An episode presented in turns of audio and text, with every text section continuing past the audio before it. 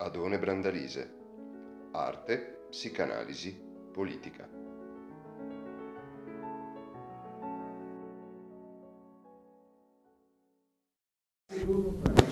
forse addirittura due ieri, eh, citavo, oh, senza riuscire a ritrovare il testo, eh, un passaggio che eh, potete rinvenire nei souvenir littéraires di, di eh, Paul Valéry. Lo ripropongo adesso rapidamente perché ci può in qualche modo consentire una ricapitolazione istantanea di una parte almeno di ciò che abbiamo sentito, in parte anticipato anche negli scorsi giorni, e poi un passaggio diretto, un po' ardito forse, al centro dell'argomentazione che congiunge due cose così congiunte, ma anche proprio per questo così forse bisognose di indicare dove avviene questa congiunzione come Mallarmé e Valéry. E, come vi dicevo, qui si tratta di un ricordo che effigia Mallarmé, che detto tra parentesi è persona nella sua esistenza, questo Valéry insisterà sempre a narrarlo, eh, elegante, distinta, assolutamente dimessa, priva di qualsiasi aggressività e nello stesso tempo totalmente abbandonata alla propria lucidità, per così dire, ulteriore. Mm? assolutamente indifferente agli esiti sul terreno della fama o della notorietà e fondamentalmente, anche se in parte amareggiato, sostanzialmente non colpito dal fraintendimento e dall'aggressività del fraintendimento che in qualche modo accompagnava la grande operazione che si compiva e portava il suo nome all'epoca una delle, note, delle più note caricature che venivano proposte di lui all'epoca era che si aggirasse costantemente dominato da una preoccupazione che qualcuno prima o poi riuscisse a capire quello che scriveva, ovviamente, no? come se avesse come obiettivo l'impenetrabilità. E in realtà Valeria ha dei momenti estremamente toccanti nei moltissimi scritti che dedica a Mallarmé nel rendere evidente l'assoluta semplicità della persona che sembrava, attraverso i suoi scritti, per chi non ne avesse la chiave, così complicata. Ora, Mallarmé è un uomo che non ha aperture mondane, anche resterà per tutta la vita legato a un'esistenza materiale abbastanza povera e svolgendo un lavoro sostanzialmente impiegatizio che non, che di per sé non molto gratificante, ma con delle relazioni molto significative. Tra questi, tra gli amici letterati e artisti, c'è eh, il pittore Degas, eh? un grandissimo pittore nel contesto impressionistico, potremmo anche dire uno dei più complessi e intellettualmente ambiziosi pittori dell'impressionismo.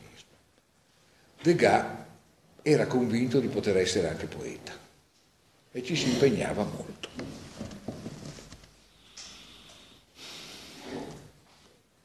Quand il était embarrassé, quand la muse manquait à l'artiste, ou l'artiste à la muse, il prenait conseil, il allait gémir dans le sein de l'homme de l'art. Il recourait tantôt à Hérédia, tantôt à Stéphane Mallarmé. Il leur exposait ses malheurs, ses désirs, ses impossibilités.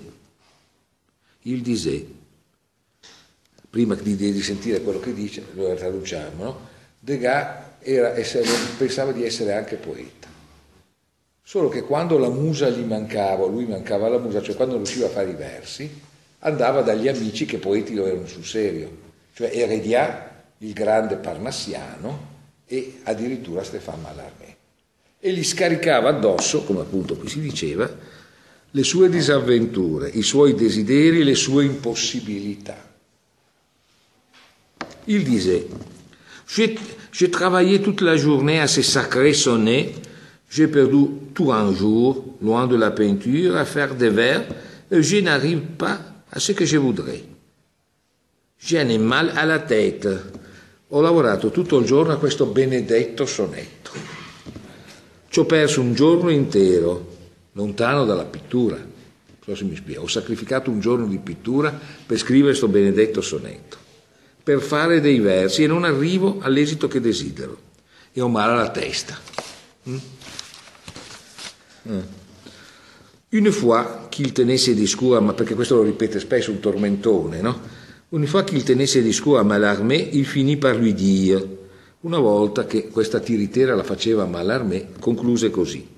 Je ne m'explique pas pourquoi je ne parviens pas à finir mon petit poème, car enfin je suis plein d'idées. Non riesco a capire come faccio, come non riesco ad arrivare a completare una poesia breve, quando sono pieni di 80 idee in testa. Eh? Et Mallarmé lui répondit, mais des gars, ce n'est pas avec des idées qu'on fait de vers, c'est avec des mots. Ma Degas non è con le idee che si fanno i versi, è con le parole che si fanno i versi. Il y a une grande leçon. In questa cosa c'è una grande lezione, conclude Valéry. Beh, in un certo senso, come diceva prima Francesco, e questa è una cosa importantissima, sarebbe da indagare, da sviluppare ampiamente, a suo modo Mallarmé che sostanzialmente non, non credo scriverà mai una parola che potesse apparire collegato a uno stile connesso con ciò che era la scrittura del pensiero dialettico, si ritiene hegeliano.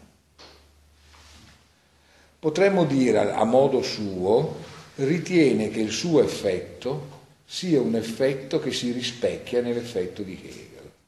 E in un certo senso potremmo dire che quando dice a, Degas, ma Degas non si fa poesia con le idee, si fa poesia con le parole, dice qualcosa di simile a ciò che in Heidegger è ferocissima e lucidissima la distinzione tra Meinen e Sagen.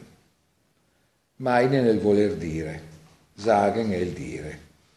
Nei confronti di coloro che romanticamente dicono io vorrei dire che la risposta di Hegel è no, non c'è il voler dire, voi dite soltanto quello che riuscite a dire.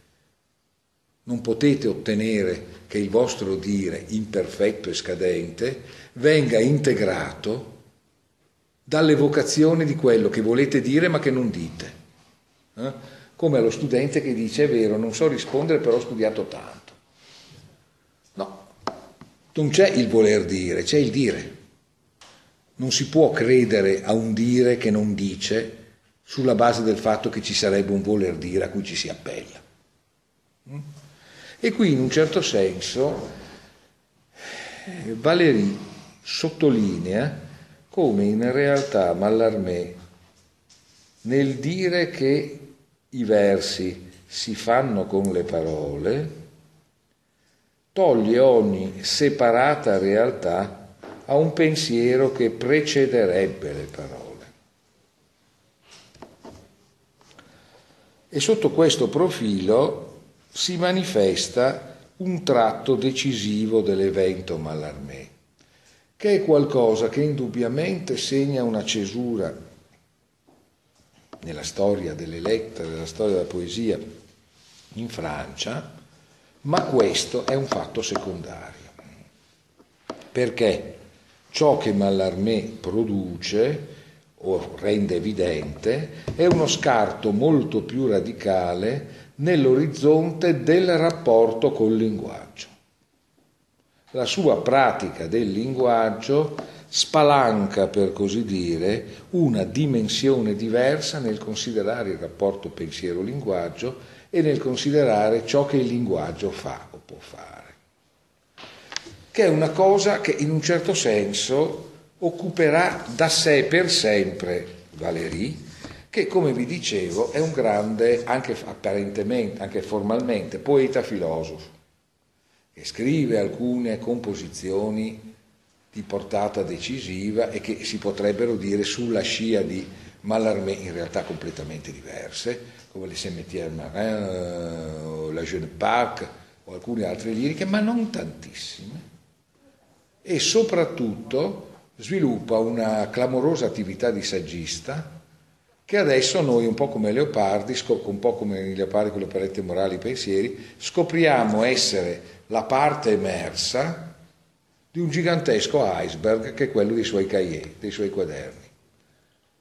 E in qualche modo abbiamo ormai scoperto un Valéry filosofo ed epistemologo molto più plongé, molto più buttato anche nel concreto dell'esercizio matematico-chimico di quanto non risulti dal suo saggismo, che è in qualche modo dominato splendidamente dal demone della perfezione e quindi della suprema implicitazione del discorso nelle forme del discorso. Chi ha qualche familiarità col francese e legge Valéry scopre una cosa che ha molto a che fare con ciò di cui parliamo. Valéry è un autore cartesianamente limpido che scrive, riesce a scrivere con assoluta chiarezza, con una sintassi mostruosamente estesa. Valéry paradossalmente fa ciò che in francese si sconsiglierebbe di fare. Frasi immense, lunghissime, cariche di subordinate, cariche di anticipazioni e di ricapitolazioni, che però funzionano perfettamente e scorrono come un ruscello sonoro. No?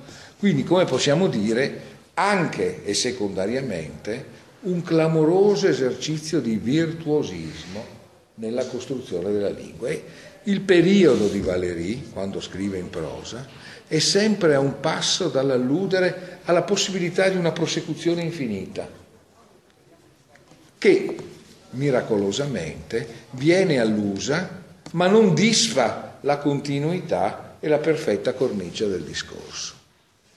La perfezione, lo vedremo rapidamente, spero, in Valéry, occupa qualcosa che sta all'esatto opposto di ciò che chiude, conclude e blocca. La perfezione in Valéry come in Mallarmé è qualcosa che produce una vera apertura. In Valéry, da un punto di vista proprio filosofico e epistemologico, resterà sempre centrale la tematica rapporto vita-forme. E la scoperta sarà sempre una, praticata ad un tempo stesso intellettualmente e poeticamente, dove ci si attenderebbe che la forma si completasse chiudendosi, la forma si completa trasformandosi. Eh? La, for- la, forma non è completa quando è chiusa, la forma è completa quando è aperta sul processo morfogenetico che la realizza. Eh? Come potrebbe dire anche Rilke, che sotto questo profilo vive un orizzonte culturale simile in una forma diversa, la forma è metamorfosi e siamo molto lontani da un vero rapporto con le cose quando non siamo nella metamorfosi, quando non siamo nella fervandum. Bene, ora Valéry, Valéry scriverà su Mallarmé un po' durante tutta la sua vita, sempre precisando che lui non può scrivere un vero saggio su Mallarmé, un vero libro su Mallarmé. Perché?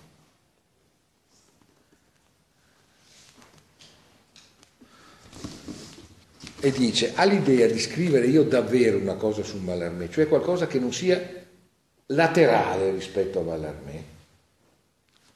Mi sono sempre opposto per questo motivo. Mais je me suis toujours refusé, m'opposant une quantité de raisons puissantes, composer un ouvrage qui traita, traita véritablement et absolument de lui. Ma io mi sono sempre impedito, rifiutato opponendomi una quantità di ragioni potenti, a tentare di comporre un'opera che trattasse, e seguite l'affermazione dopo, véritablement et absolument de lui, che trattasse veramente, assolutamente di lui, ovvero sia un'opera che fosse fondata su questo principio. Questo è Mallarmé, io lo spiego. Eh? La verità di Mallarmé è questa e lo è assolutamente. Je sens trop que je n'en pourrais parler a fond sans parler excessivement de moi-même. Sento che non potrei andare a fondo di Mallarmé senza parlare troppo di me. Son œuvre me fut de, euh, les premiers égards et pour toujours un sujet de merveille, et bientôt sa pensée présumée un objet secret de questions infinies. La sua opera fu dal primo sguardo che gli diedi e per sempre, non so se notate che la temporalità che si instaura, primo sguardo e per sempre, cioè si apre un coglimento di Mallarmé che è un coglimento, come possiamo dire, che non è affidato alla mutevolezza dei tempi, ma diventa la radice di qualcosa che è la visione di Valéry, un, un sujet de merveille, uno oggetto di meraviglia. Qui è proprio il Zaumazein eh, dell'antica tradizione greca, quello che fa partire la, sia la poesia che la filosofia, lo stupore, la scoperta, qualcosa che, come si dice adesso, cambia la vita. Eh? Come possiamo dire? Si vedono cose che prima non si potevano vedere. E bientôt sa pensée présumée, il suo pensiero presunto, ciò che io potevo tradurre in un pensiero. Mm? Un objet secret de question infinite, un oggetto segreto di problemi, questioni infinite. Ovvero, Mallarmé con ciò che fa con la lingua nei suoi versi e guardate, adesso ci arriviamo subito, sono pochi, sapete, questo scrive poco. E oltre a scrivere pochi versi, scrive pochi frammenti. Ecco, queste cose, dice Valéry, come possiamo dire, sono la radice di una serie di questioni infinite, anche sono il luogo in cui tutte le questioni veramente significative si ritrovano nella loro estrema difficoltà, ma anche nella loro estrema necessità. Tanto è vero che restano segrete, perché non si riescono a gestire all'interno di un'argomentazione socialmente condivisa. No? Sono non a caso problemi che susciterebbero la sensazione della incomprensione. Valeri non a caso ricorda, a proposito della mitologia sulla incomprensibilità di Mallarmé, il caso del tizio che si lamenta dicendo ma insomma io sono laureato in lettere e quindi avrei diritto di sapere di capire un poeta. Com'è che questo poeta non mi è comprensibile? qui c'è qualcosa che non va, insomma, suogli scheindrio direbbe un veneto, insomma, no? Se io sono laureato in lettere, devono garantirmi che i poeti io li posso capire. Ora, questo tipo di atteggiamento è in qualche modo un atteggiamento che mettendolo in caricatura indica il luogo in cui, anche per Valéry e automaticamente per Mallarmé, Mallarmé avviene.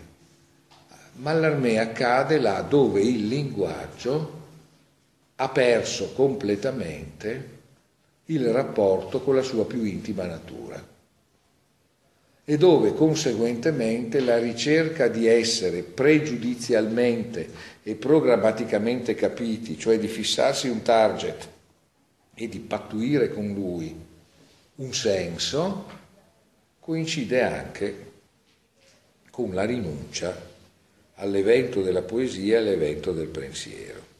Perché fondamentalmente Mallarmé, questo è il senso di ciò che dirà in tanti luoghi Valéry, ma ciò che in qualche modo Mallarmé in un certo senso mostra più che asserire, è che chi vuole parlare veramente per tutti deve accettare di correre il rischio di non parlare per nessuno. Chi vuole parlare veramente per tutti non deve patteggiare con una fisionomia particolare di lettore, una qualche comprensibilità e deve soprattutto produrre un evento che sia disponibile per chiunque sia in grado di parteciparne.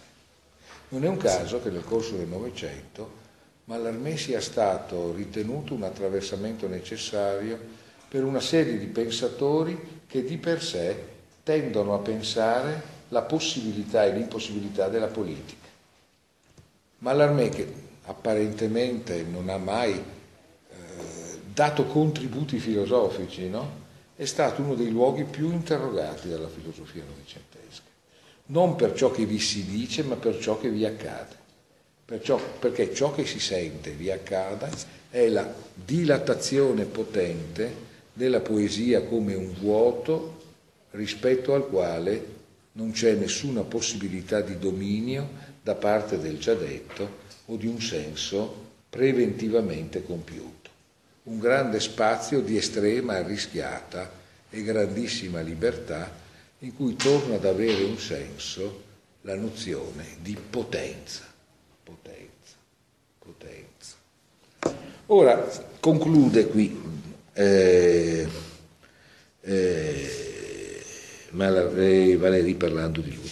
Il a joué sans le savoir un si grand rôle dans mon histoire interne, modifié par sa seule existence, tant d'évaluation en moi, son action de présence m'a assuré tant de choses, m'a confirmé dans tant de choses et davantage. Elle m'a intimement interdit tant de choses che je ne sais enfin de mêler ce qu'il faut de ce qu'il me fu. Insomma, ha provocato tante cose in me. Valérie, Ballarmé, mi ha consentito di fare tante cose, mi ha vietato di fare tante cose, che io al momento non riesco a distinguere chi fu Mallarmé da ciò che Mallarmé fu per me.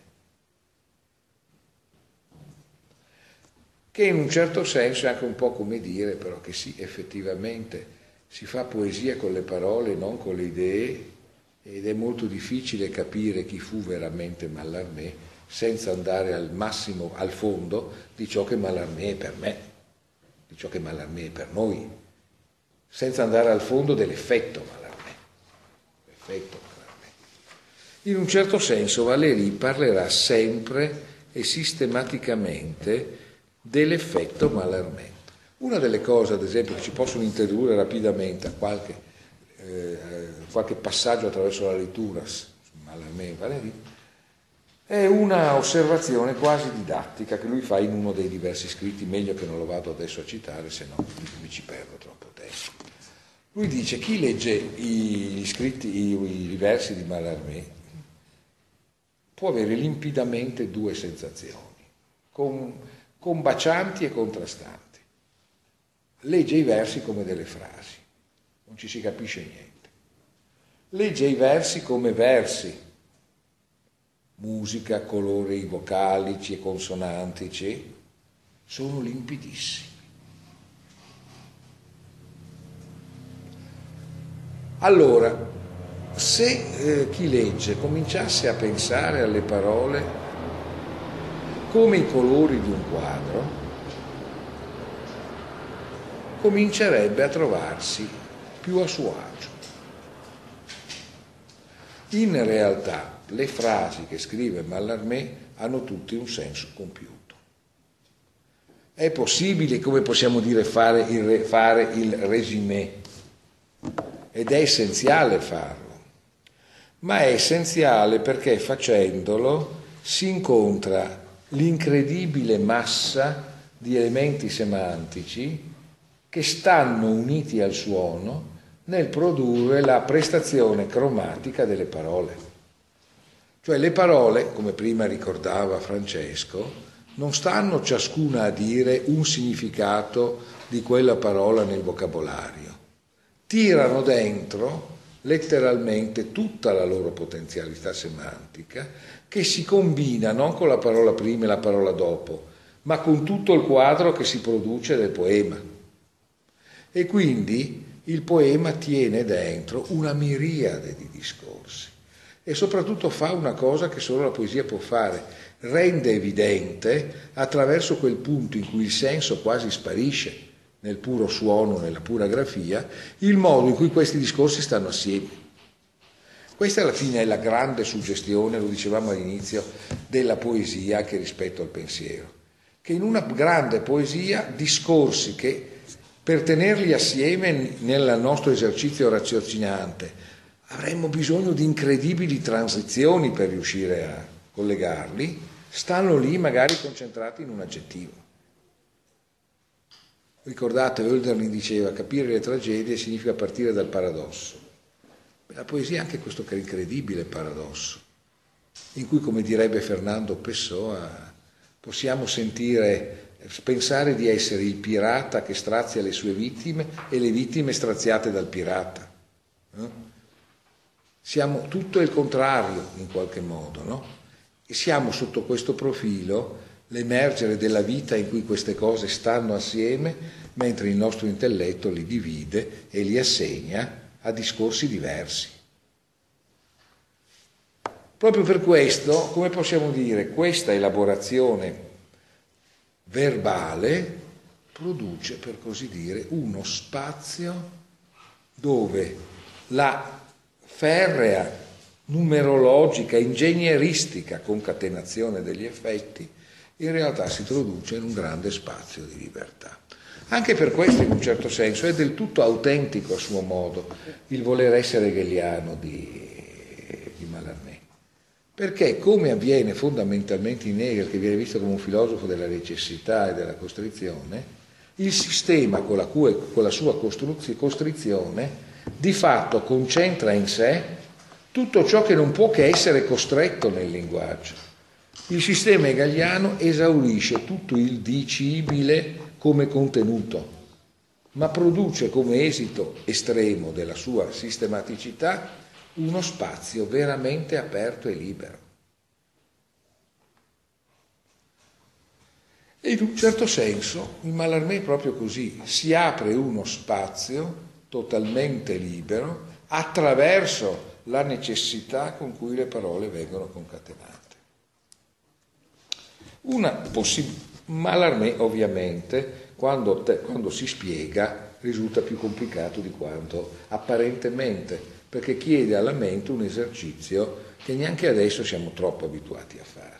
E di fatti Valéry dice che non solo per lui, ma per tutta una sua uh, un gruppo di giovani della sua epoca, Mallarmé era un clamoroso shock, che per un verso poteva invitare a seguirlo, ma per un altro aveva soprattutto l'effetto di rendere evidente quanto fosse banale e inutile fare tantissime altre cose che si potevano fare. Qual è l'effetto di Mallarmé su Valéry? Convincerlo di non scrivere mai versi, a non fare letteratura, a sviluppare lo shock Mallarmé in direzione scientifica, in direzione filosofica. Insomma, per Valéry per molto tempo Mallarmé significa la poesia di Mallarmé è decisiva e quindi non si fa più poesia, si fa qualcosa che risponda alla grande portata intellettuale di ciò che Mallarmé ha fatto in poesia. Mm? E difatti lo dice quasi lamentando a volte, ma in realtà comprendendo che è necessario che sia così, che insomma, per Mallarmé tutta la gigantesca portata della sua opera doveva passare attraverso il suo far versi. Nessuna concessione ad altri ordini di discorso. Un luogo dove in un certo senso Valéry un po' si spiega è un testo che si presenta nella forma della celebrazione dei meriti di un, grande, di un altro grande autore, o per meglio dire di un autore che per una certa stagione del, della letteratura francese nella quale appunto è eh, vistosamente plongé eh, Valéry, rappresenta una sorta di grande mito d'epoca, ovvero sia Edgar Allan Poe. Avete presente Edgar Allan Poe? Glielo ricordiamo come il grande maestro di racconti fantastici, no? Effettivamente. Beh, Edgar Allan Poe, oltre ad essere il narratore emozionante che obiettivamente è, scrive a un certo punto una filosofia della composizione.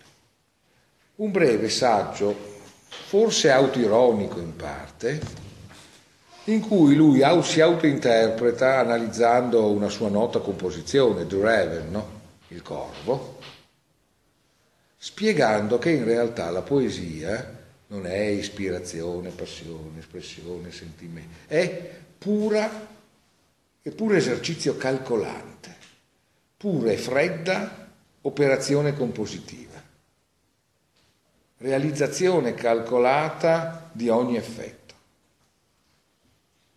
In un certo senso è una cosa che è molto della tradizione anglosassone, che non a caso ha una sua estetica diversa sia in Inghilterra che in America e che spesso ci lascia un po' stupiti, no? Perché in realtà, come possiamo dire, come direbbero grandi narratori, a volte anche poeti, per non parlare ovviamente dei realizzatori cinematografici, non si producono opere, si producono spettatori che le comprano. In questa contraddizione, quando si parla di un'opera, si parla degli effetti che fa e del modo in cui cattura l'attenzione. E questo testo di Poe viene preso eccezionalmente sul serio da tutti e concepito come una nuova rivelazione. Mm? Qualcosa che effettivamente va in direzione di quello che si dice, si fa la poesia con le parole, non con le idee, si fa la poesia come costruzione perfetta di effetti attraverso le parole, che era una cosa che a loro modo una parte dei simbolisti e i parnassiani in un certo senso davano per, per acquisito, insomma, no? Cioè, sino a questo è un po' una prassi che si può ritrovare in Heredia, in Le Conte de Lille, ma anche in qualche modo di, di una parte di quel simbolismo che con Mallarmé c'entra e non c'entra. Mm? Si ritrova senz'altro in quel suo modo grande poeta e grande facitore di versi che era Victor Hugo.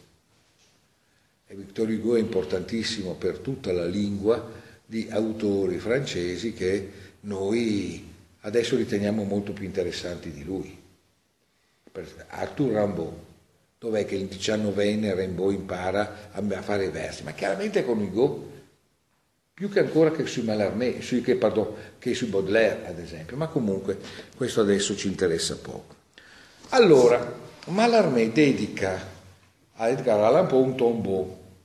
Cos'è un tombeau? Un tombeau è un monumento funebre che è un grande genere anche classico francese, no? diventa anche un classico a volte della critica, ad esempio Contini scrive alcuni terribili, meravigliosi tombeau in omaggio a dei suoi colleghi, no? Come dire, facciamo il monumento funebre, la commemorazione, in cui in qualche modo si dovrebbe mettere in evidenza l'essenza di ciò che ha fatto il celebrato. E questo è il tombeau, le tombeau d'Edgar Poe. Tel qu'en lui-même enfant l'éternité le change, les poètes suscitent avec anglais venu son siècle épouvanté de n'avoir pas connu que la mort triomphait dans cette voie étrange. Eux, comme un vieux sursaut d'hydroïon jadilange, donnaient un sens plus pur aux mots de la tribu, proclamèrent très les sortilèges but dans les flots sans honneur, de, quel, de quelques noirs mélange. Du sol et de la nuit hostile aux griffes, si notre idée avec ne sculpte en basse relief, dont la tombe des peaux éblouissantes sorne. Calme bloc ici-bas, chute d'un désastre obscur, que ces granits du moins montrent à jamais sa borne au noir vol du blasphème et part dans le futur, ovvero quale lui stesso alla, in lui stesso alla fine l'eternità lo muta, il poeta risveglia con una spada snudata il secolo tremante, spaventato, che non ha conosciuto in lui, nella sua voce strana, il trionfo della morte. Essi, questi che non l'hanno riconosciuto, in un vile soprassalto come l'idra che ha udito dare, e questo è un passaggio importante, un sens plus pur au mot de la tribu, perché questo in un certo senso potrebbe essere un'approssimazione di ciò che Mallarmé dice che Plo ha fatto e che dice anche di se stesso, dare un senso più puro alle parole della tribù. La tribù parla un linguaggio intossicato, il poeta riesce a dare un senso puro alle parole che nell'uso della tribù sono diventate impure. Proclamarono questi qua alto il sortilegio bevuto nel flusso senza onore di qualche mescola nera. Se di sé di terra o nu, e di una nube ostile o dolore la nostra idea non riesce a scolpire un basso rilievo di cui la tomba abbacinante di Po possa ornarsi, almeno che Calme bloc ici-bas, chute un désastre obscur. Désastre obscur sarà non a caso il titolo di un'opera di un filosofo importante come Alain Badiou, che per parlare del disastro rappresentato dal comunismo reale utilizzerà un'espressione di Mallarmé. Mm? Eh, quindi calmo blocco, caduto qui in basso da un disastro oscuro, che almeno questo granito mostri per sempre il suo limite ai neri voli della bestemmia, e vol, vol vuol dire volo ma vuol dire anche furto, ai neri voli della bestemmia sparsi nel futuro. Mm? Come dire, noi non siamo in grado di scolpire il blocco di granito della tomba di Po, ma che almeno questo granito caduto da un disastro oscuro, cioè cadu- e detrito di un disastro cosmico, qualcosa che cede la dimensione della Terra, stia sempre qui a respingere dall'eredità di Po i voli neri della bestemmia, ovvero sia dell'estrema impurità della parola, sparsi nel futuro. Allora cos'è in questo senso la poesia? è un blocco di granito che impedisce alla falsità, all'abiezione, all'oscuramento dell'essenza dell'esperienza umana di cancellarne la voce, di cancellare l'evidenza di questo suo non essere soggiaciuta ai voli neri della bestemmia che incombono del futuro.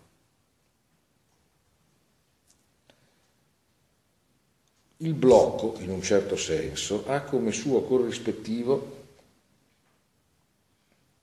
la perfezione dell'istante poetico che in un certo senso potremmo dire non sintetizza nel senso dell'abbracciare una visione, ma folgora con l'evidenza di un momento di vero accadimento. Uno dei frammenti che si costruiscono attorno al tema di Erodiade, di Salomè, a cui Mallarmé dedica alcune delle sue cose più importanti, è il Cantico di San Giovanni. Cantico di San Giovanni Battista, colto per così dire nell'istante in cui la spada ne recide il capo. Mm? Avete nella vicenda di Salomè e di Erodiade, no? a un certo punto Erodiade, che non ne può più di tutti gli articoli sul fatto quotidiano che scrive ogni volta, scherzo ovviamente, eh, San Giovanni contro la dissolutezza della casta, chiede a Salomè ovviamente che ha totalmente intortato il re Erode, quando il re Erode gli chiede cosa vuoi in premio della tua danza, io voglio la testa di Giovanni Battista su di un piatto d'argento. Ovviamente, come sapete, Erode, disperatissimo, gli dice ti do qualsiasi altra cosa, ti regalo il mio regno e, e Salomè, ispirata dalla madre, risponde no, io voglio la testa di Giovanni Battista e alla fine gliela dà.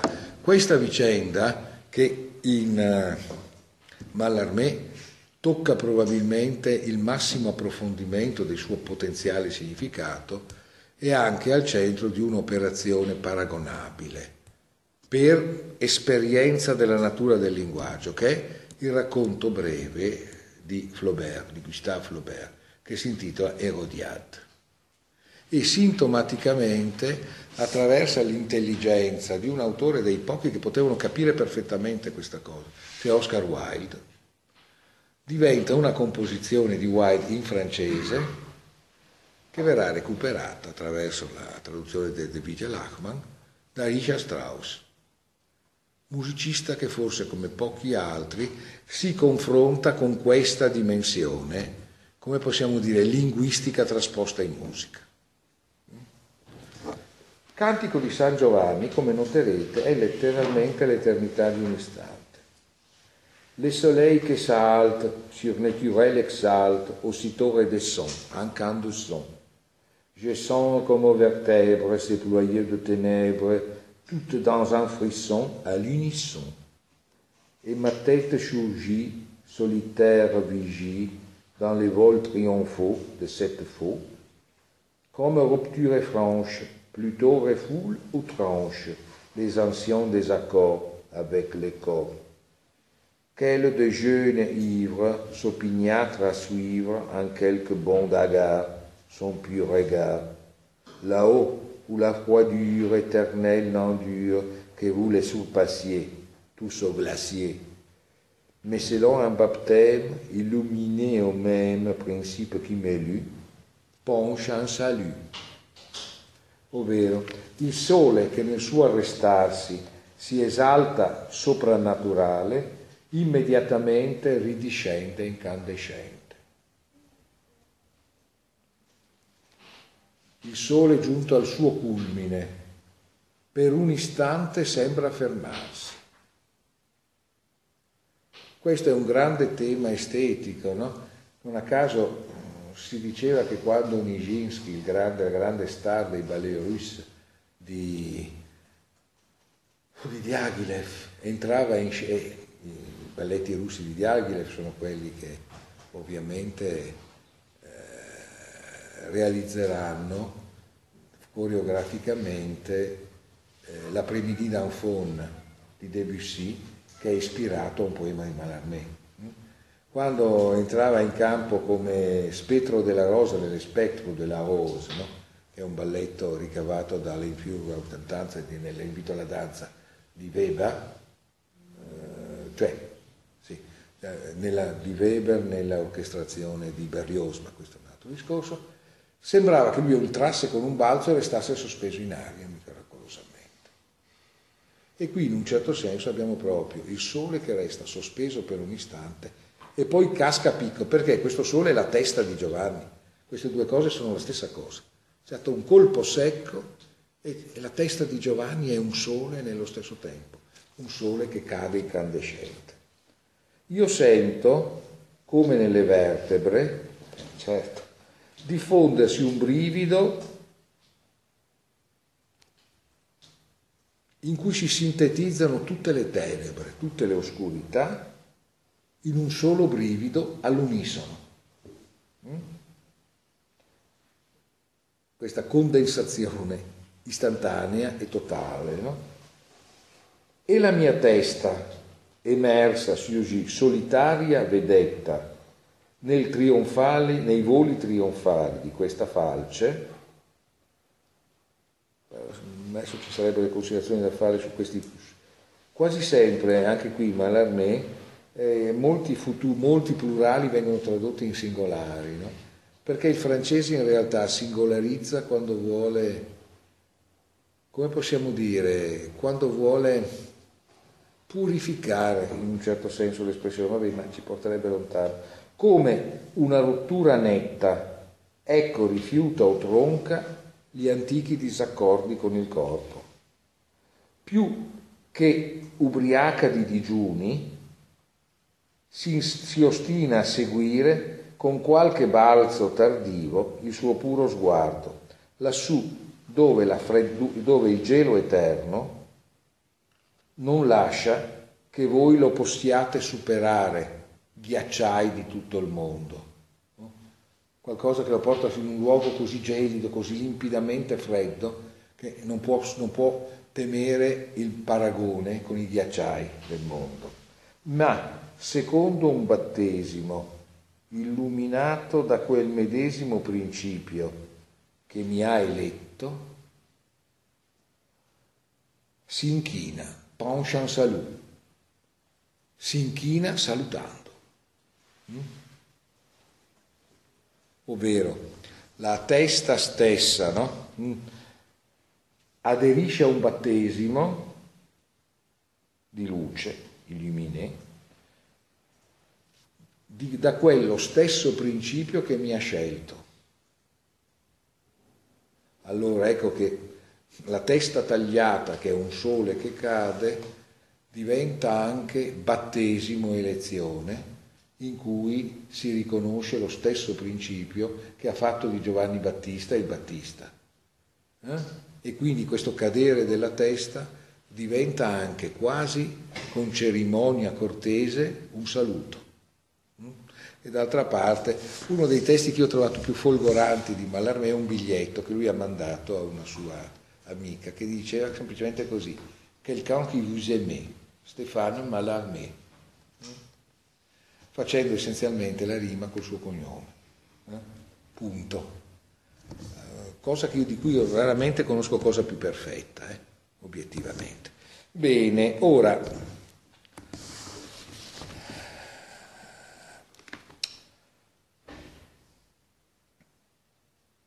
In un certo senso potremmo dire che Paul Valéry è anche un tentativo di far esplodere in tutte le direzioni le conseguenze di questa roba,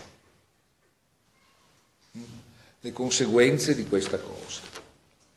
E sotto questo profilo, come possiamo dire, forse troviamo Mallarmé metamorfosato in cose che Valéry sembra fare quando non, non scrive in versi, ma quando in qualche modo, come direbbe eh, Mallarmé, porta la ricerca del verso all'interno dell'organizzazione anche di un discorso prosastico. No?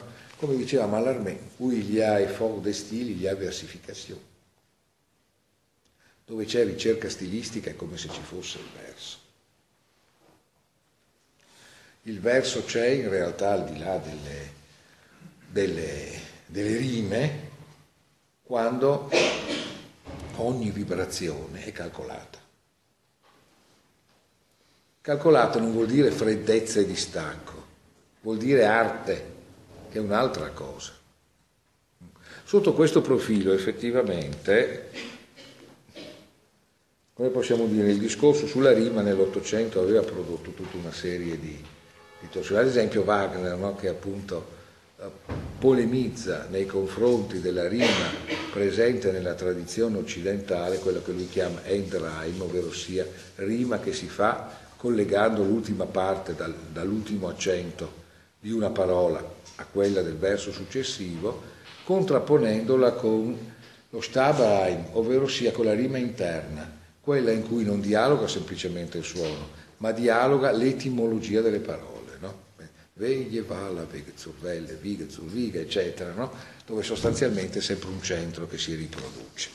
Ecco, ora, in un certo senso, Valéry produrrà essenzialmente anche questo grande sforzo, quello che potrebbe in qualche modo concentrarsi nella palinodia, tra virgolette, di Socrate nel dialogo eupalinoso dell'architettura dove abbiamo un paradossale Socrate che nell'Ade, sempre accompagnato da Fedro, dice che insomma lui ha sbagliato tutto perché in realtà non voleva fare il filosofo, voleva fare l'architetto.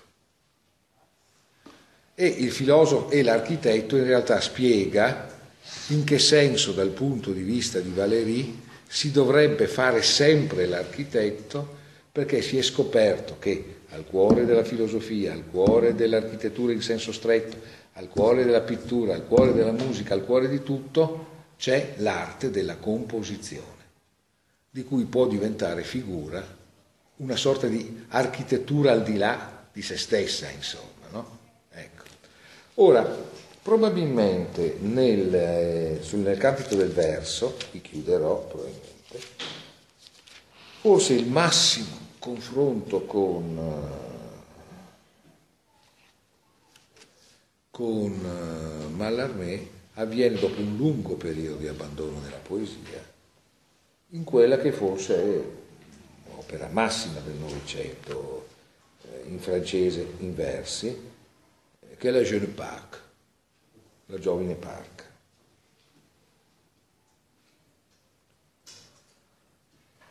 Di cui leggo soltanto la prima strofa e dopo concludiamo. Qui pleure là, sinon le vent simple, à cette heure seule, avec diamant extrême Mais qui pleure si proche de moi-même, au moment de pleurer? Cette main sur mes traits, quel rêve effleuré, d'estratement docile, à quelque fin profonde, attend de ma faiblesse une larme qui fonde, et que de mes destins lentement divisés, les plus purs en silence éclairent un cœur brisé. La houle me murmure une ombre de reproche. Ou retire ici-bas dans ses gorges de roches comme chose dessus, et but amèrement une rumeur de plaintes et de resserrements.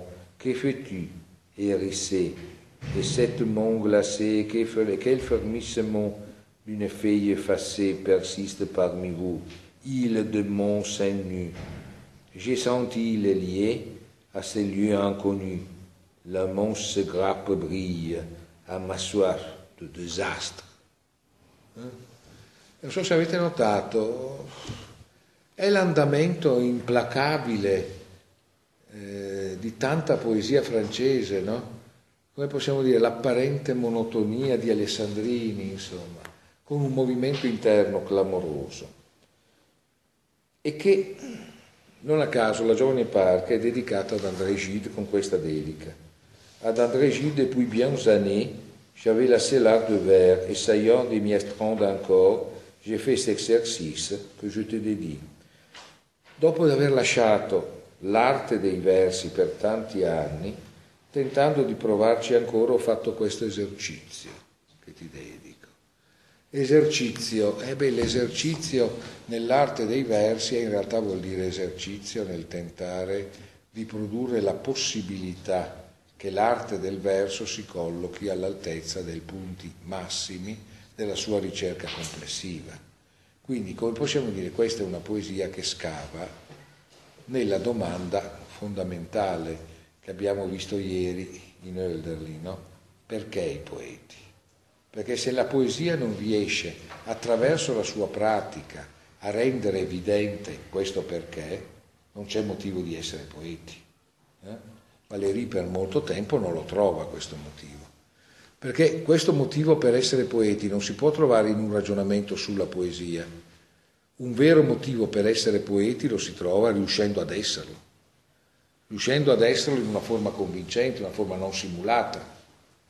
E insomma qui in questa forma molto distaccata e rimessa, in realtà Valéry dice a Gide, io ho scritto questa cosa che può esserci, perché questa è poesia che resiste all'obiezione, poesia che dimostra la sua necessità di esserci. No? Qui ciò che parla, ma adesso chiudiamo subito, scusate, ciò che parla è la giovane parca, cioè essenzialmente devo immaginare una giovinetta che in qualche modo si sveglia nella notte presa da ogni sorta di turbamento e che non a caso si chiede, vedremo soltanto due aspetti di questo testo che si potrebbe soffermare, dico questa sola strofa per ora. Chi piange là, se non un semplice vento, in questa ora sola con diamanti estremi, ma chi, pia, chi piange così vicino a me stessa nel momento di piangere? Chi piange là dove io piango? No? Chi piange se non il vento in questa ora di notte con diamanti estremi? diamanti estremi torneranno dopo nella grande interrogazione tout-puissant Seigneur, inexorables astres, no? onnipotenti signori, astri inesorabili.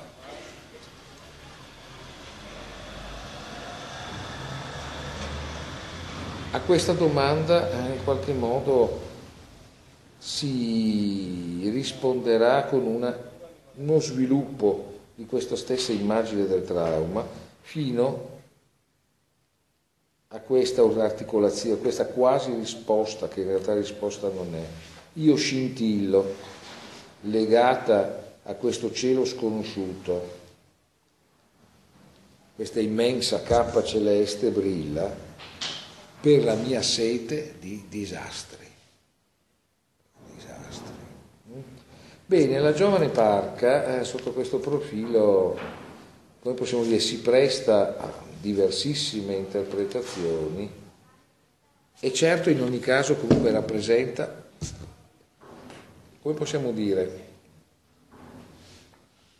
la messa in scena dell'accesso al linguaggio. La messa in scena dell'accesso al linguaggio, come se questo punto in cui ci si, si prende consistenza nel linguaggio fosse un punto in cui si potesse in qualche modo sceneggiare l'indugio di una coscienza che vorrebbe sentirsi pura al di là di esso.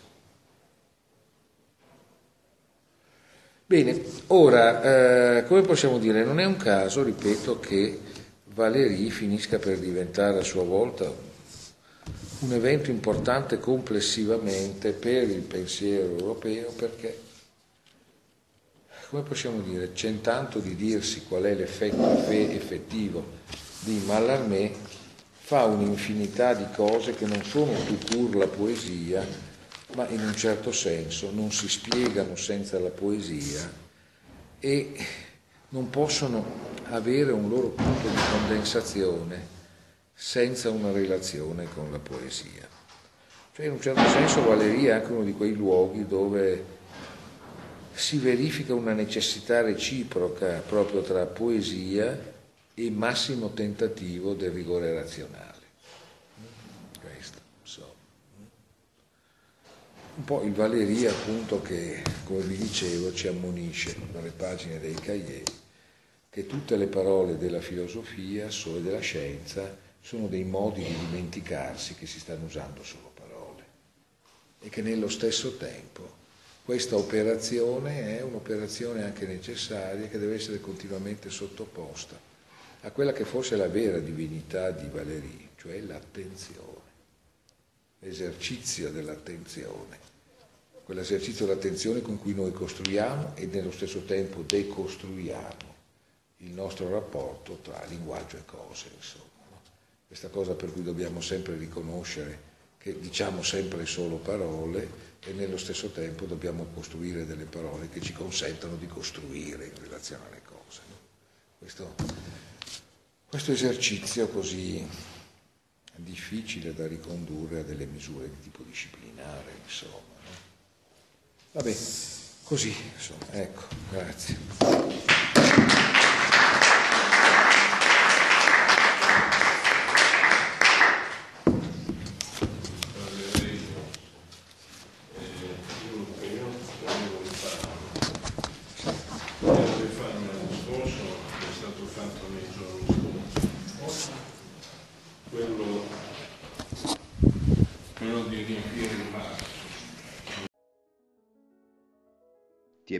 Questa puntata?